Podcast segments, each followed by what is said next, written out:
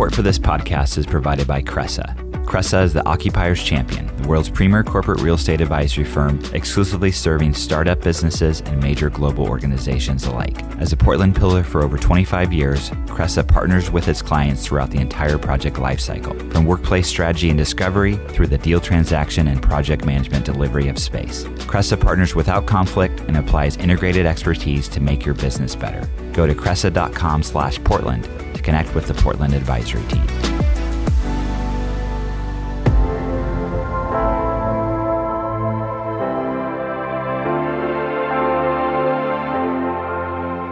From That Cast Creative, I'm Dan Bruton, and this is the PDX Executive Podcast. A show where I talk with inspiring leaders who are shaping the future of Portland, Oregon. Every week, I sit down with business executives, startup founders, and community leaders to dive into their career journey and get insights into the impactful work they're doing in our slice of the great Pacific Northwest. Hey everyone, thanks for listening to PDX Executive Podcast. Uh, my guest today is Ed Dominion, the president and founder of D6. Welcome, Ed. Hey, thank you for having me today, Dan.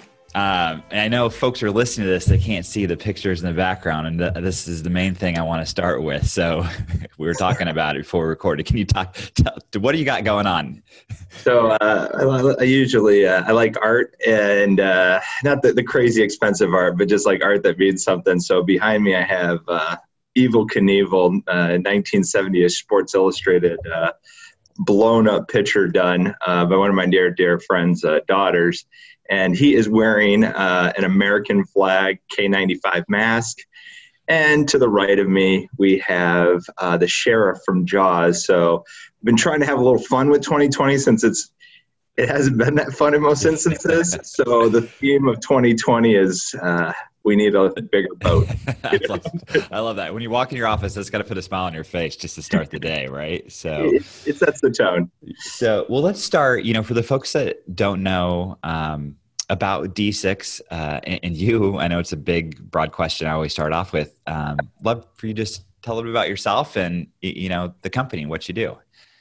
Yeah, so uh, D6 Inc. is an eco-based thermoformer.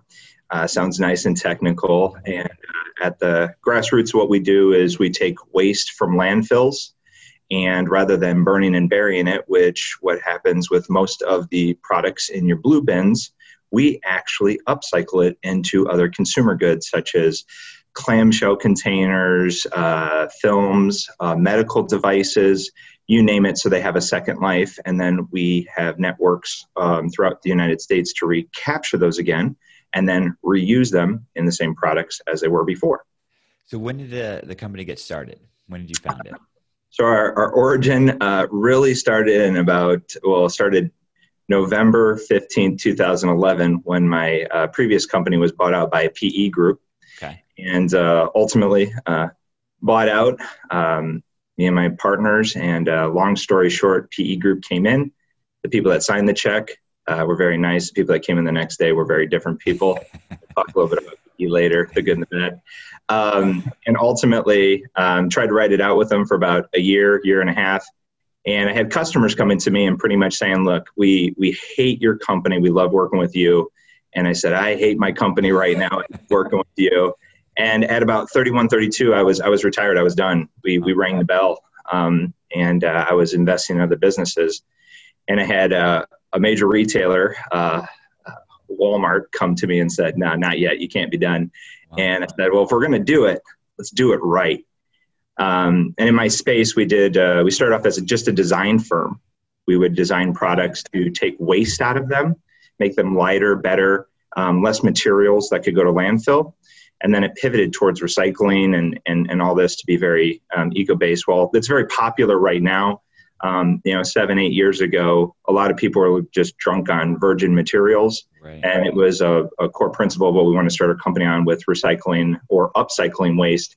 And uh, not from offshore, that's very important because a lot of people are bringing them offshore. So we're doing that all here in America and now around the world, um, which is uh, very fulfilling and, uh, you know, trying to devillain, devilify plastics. Yeah. Well, we'll get into more about just, um, you know manufacturing from Oregon. Are you an Oregonian, or did you move here from for the company? Or I'm curious, kind of. Born in Michigan. Uh, but, I can uh, hear the Michigan twang. My family's from Michigan, my dad's side, so I can hear that. Uh, yeah, don't don't get me to say college or you know.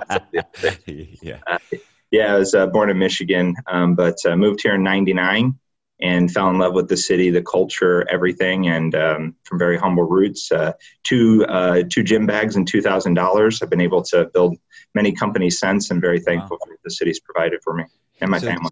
Yeah. So for D6, did you, since you exited the previous company, did you self fund this company, or did you go back out and say, "Hey, looking for capital"? Because this is a very capital intensive business. I would think so, right?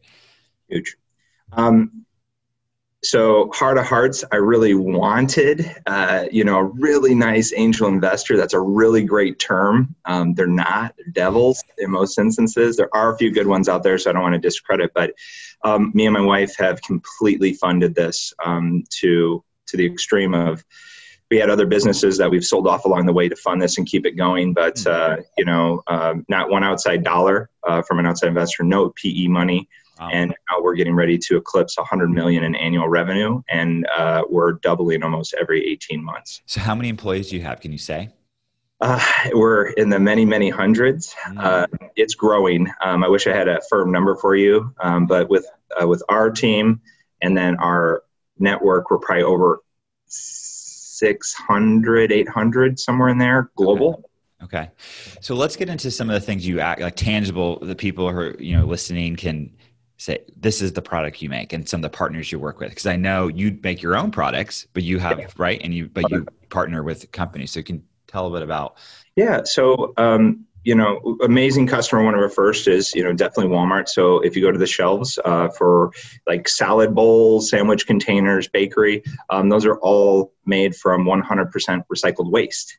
And before D6 came into it, um, which is really exciting, um, maybe like 25% of it um, so we're we're not trying to be like the bare minimum, but uh, a lot of clamshells uh, from syringes uh, overseas to uh, we're getting ready to make N95 mask. I mean, we uh, to kind of put in perspective, we make a lot of different products, but over 15 to 16 percent of the world touches something we have made or designed every single month.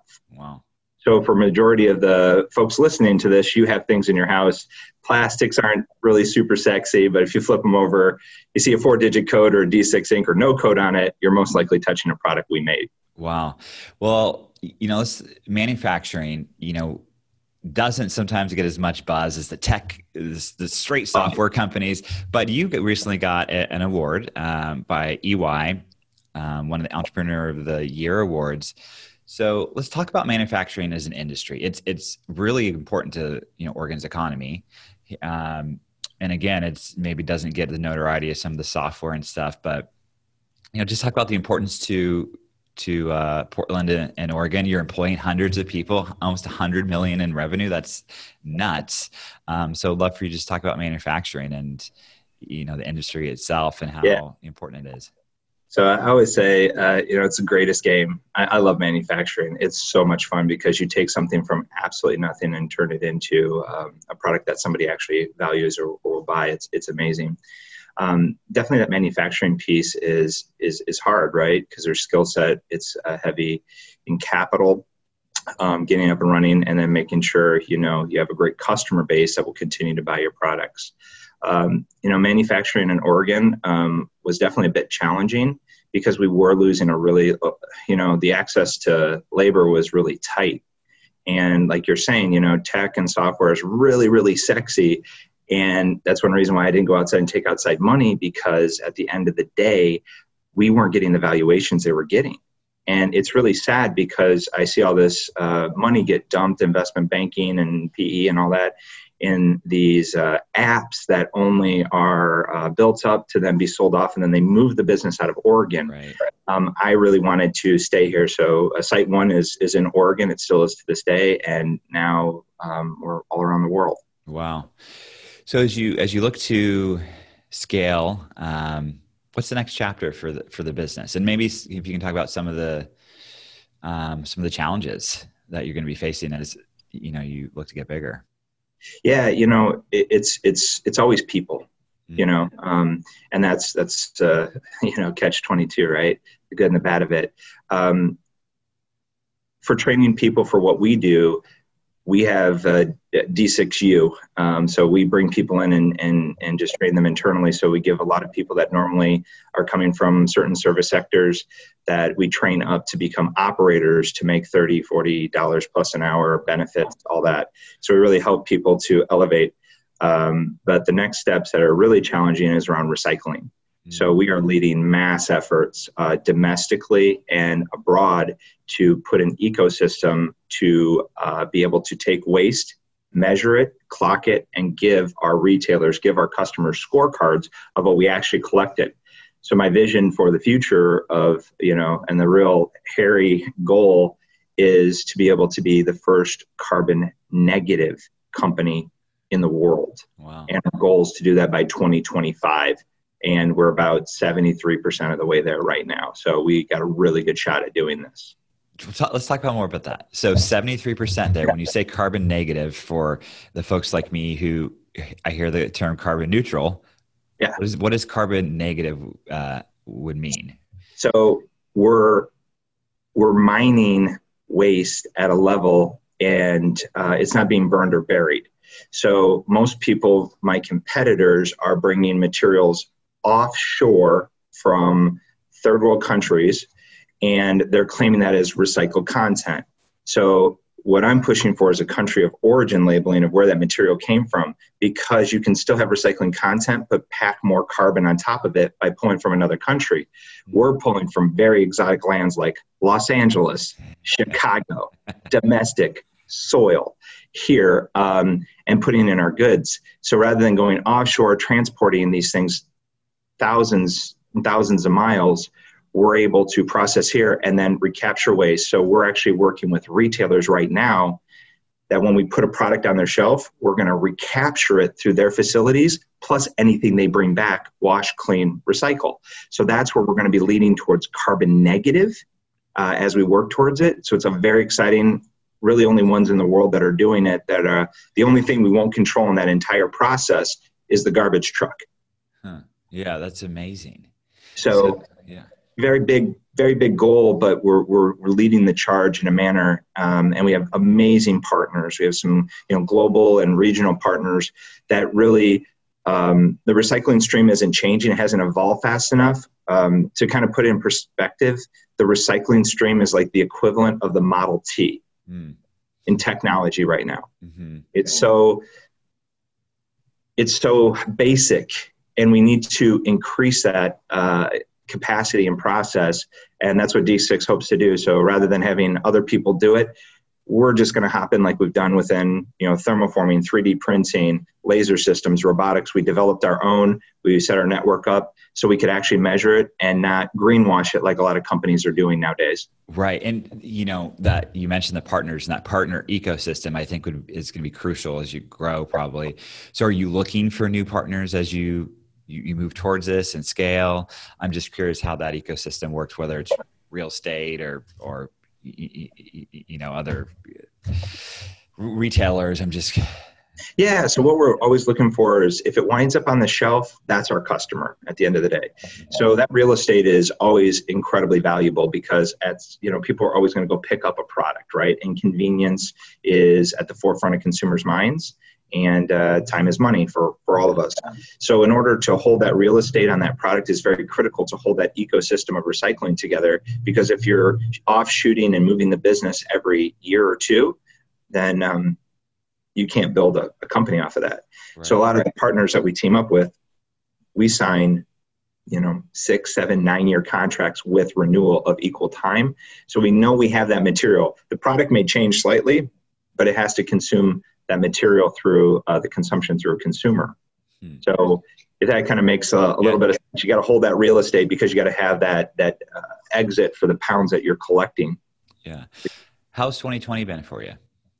Um, it personally has, and professionally, I guess. uh, it's it's been the hardest uh, year I think for everybody in their lives. Um, you know, uh, on top of uh, you know just trying to keep uh, everything in check or figure out what the new norm is. But uh, you know, for for for me and, and my wife Susan, we have eight different companies, wow. and um, and they range from you know D6 to barbershops to robotic production for movies, film, TV to laser systems. Um, we uh, very diverse. It sounds very wide, but when you group them together, besides the barbering, uh, it's something I've always, business I've always loved. Um, they all help each other.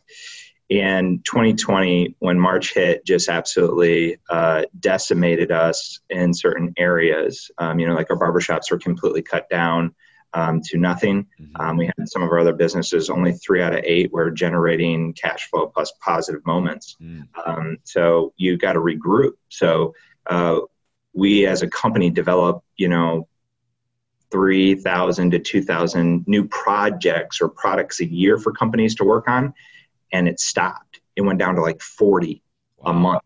Wow. So you're sitting back, you're like, what do you do? And on top of that, um, some of our core sales on items around fresh, we saw consumers not pick up as many fresh products and they were going to longer shelf life. So here we're sitting on seven years worth of product. And then on other things like meat, cheese, bakery, those items were two, 3,000 percent. So you're trying to manage all this plus uh, process what COVID was or wasn't at the time.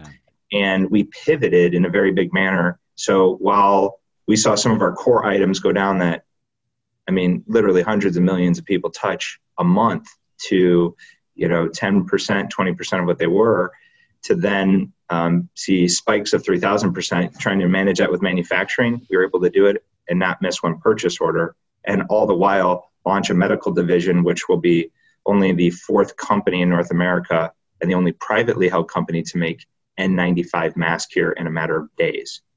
So, Ed, why take on starting a new line of business in all that's 2020 thrown at you? You got eight companies.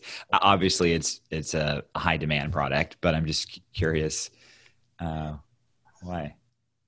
Um, it's it's a really good question. And at the time we knowing what i know now I, our, our team led with our hearts not our heads mm. and um, we just wanted to help we knew we had the resources, we knew we had the products um, in our current ecosystem that we could repurpose. And you have to understand our company turns things very fast. So when a customer comes with us to to get a concept or something, you know, a prototype done, anything that's plastic that isn't nuclear, we can make in 24 to 48 hours. It can be in your hands. So we knew we could tackle these problems for shortage supplies for 3D printing of devices for hospitals, which we did. We started working on N95 masks, which we knew we could conquer because it just didn't seem like it was breaking. So um, every free dollar uh, without PO or promise of PO, we pivoted towards uh, you know making medical PPE, and uh, at one point PPE was 45% of our sales. Wow. And up until March 16th, I've never mentioned PPE in my vocabulary. uh, so yeah. we just we have an amazing team. Um, you know, most people start off, no, we can't do it. We throw a K at the front of that and a W at the end of that because mm-hmm. we'll know how to do it mm-hmm. um, at D6. And uh, you know, we had people that wanted to help. I mean, we were throwing in 19, 20 hour, 22 hour days to try to figure this out because nobody really understood the supply chain for medical products and where they're made. So long term, um, now sitting today, um, a normal process for an N95 mask or production site usually takes about two two and a half years to build out.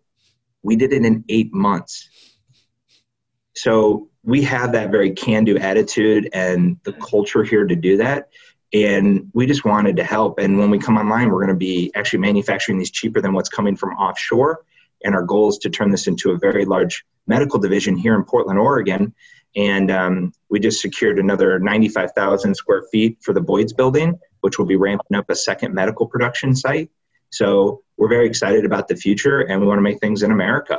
Yeah. we can do it nowadays. It's it's just you got to be realistic on your margins. That's what people don't understand. They load up too much with debt. And um, so, you know, the amazing partnerships we have with our, our retailers put us in this position. And, uh, you know, we just, we wanted to, to help and we're, we're, we're almost there. Where do you get that entrepreneurial spirit? Is it just your family growing up was always like that? Um, or you know, is it something you've always had? I grew up, uh, you know, for me, making things domestically is very personal. Um, NAFTA destroyed my family's business in agriculture. Um, you know, uh, when I was when I was a kid and um, grew up farming, it's very necessary. Um, you know, it's a very necessary group that we need uh, to survive, and they don't get as much credit and uh, it always was really tough as a kid seeing something you'd be out working you know 18 hours a day to help feed your family and uh, this product this box of cucumbers could be $37 one day and then 24 hours later it's $6.50 mm. because mexico was turned on and they just would crash the boards um, so to make things in america is, is, very personal so i saw that and um, you know i really wanted to make things eh, you know domestically so very, very important. Um, and I didn't want to, I didn't want to be poor again. You know, it's, it's, it's not fun, um, you know, pr- having to pray for things in life. So it's really nice to be, able to have a little bit more control and, um, you know, thank God hard work, got a decent little noodle up here. Uh, and amazing teammates and i have an amazing wife that supports me through all this you know it's um, pretty crazy. Uh, you know when you go to your wife and like we're going to start a n95 facility here in america. Why are you doing that? You know we came this far. And uh, you know very much so just uh, you know got amazing support cast around us so we have that confidence that we'll get it done. And if we fail eyes wide open. Mm. we went into it um, i went into it uh, knowing that we can fail Mm. And if we lose seven, six, eight million dollars, it's going to sting. But we tried, you know. So that doesn't go a long way in the business community uh, nowadays because they they want their guarantees and their 10x returns. But you know, you you sometimes you got to do a leap of faith and be a little naive, which we were. Yeah. But we're figuring it out, and uh, we'll hopefully monetize it here in a matter of 30 days. I love that. I love that beginner's mindset and it's it's really valuable. So, what are you know? I'll ask just a few more questions. Um, what's some advice you have just for founders and entrepreneurs now during this time, whether what software or manufacturing, whatever it is? Uh, I, am you know, you know the big the big thing. I'll, I'll, kind of answer that in two ways, just kind of for you. Um, the big problem I always see with entrepreneurs is they sprinkle equity around like you wouldn't believe in the early days. Like, hey, you take 10%, I'll take 15%.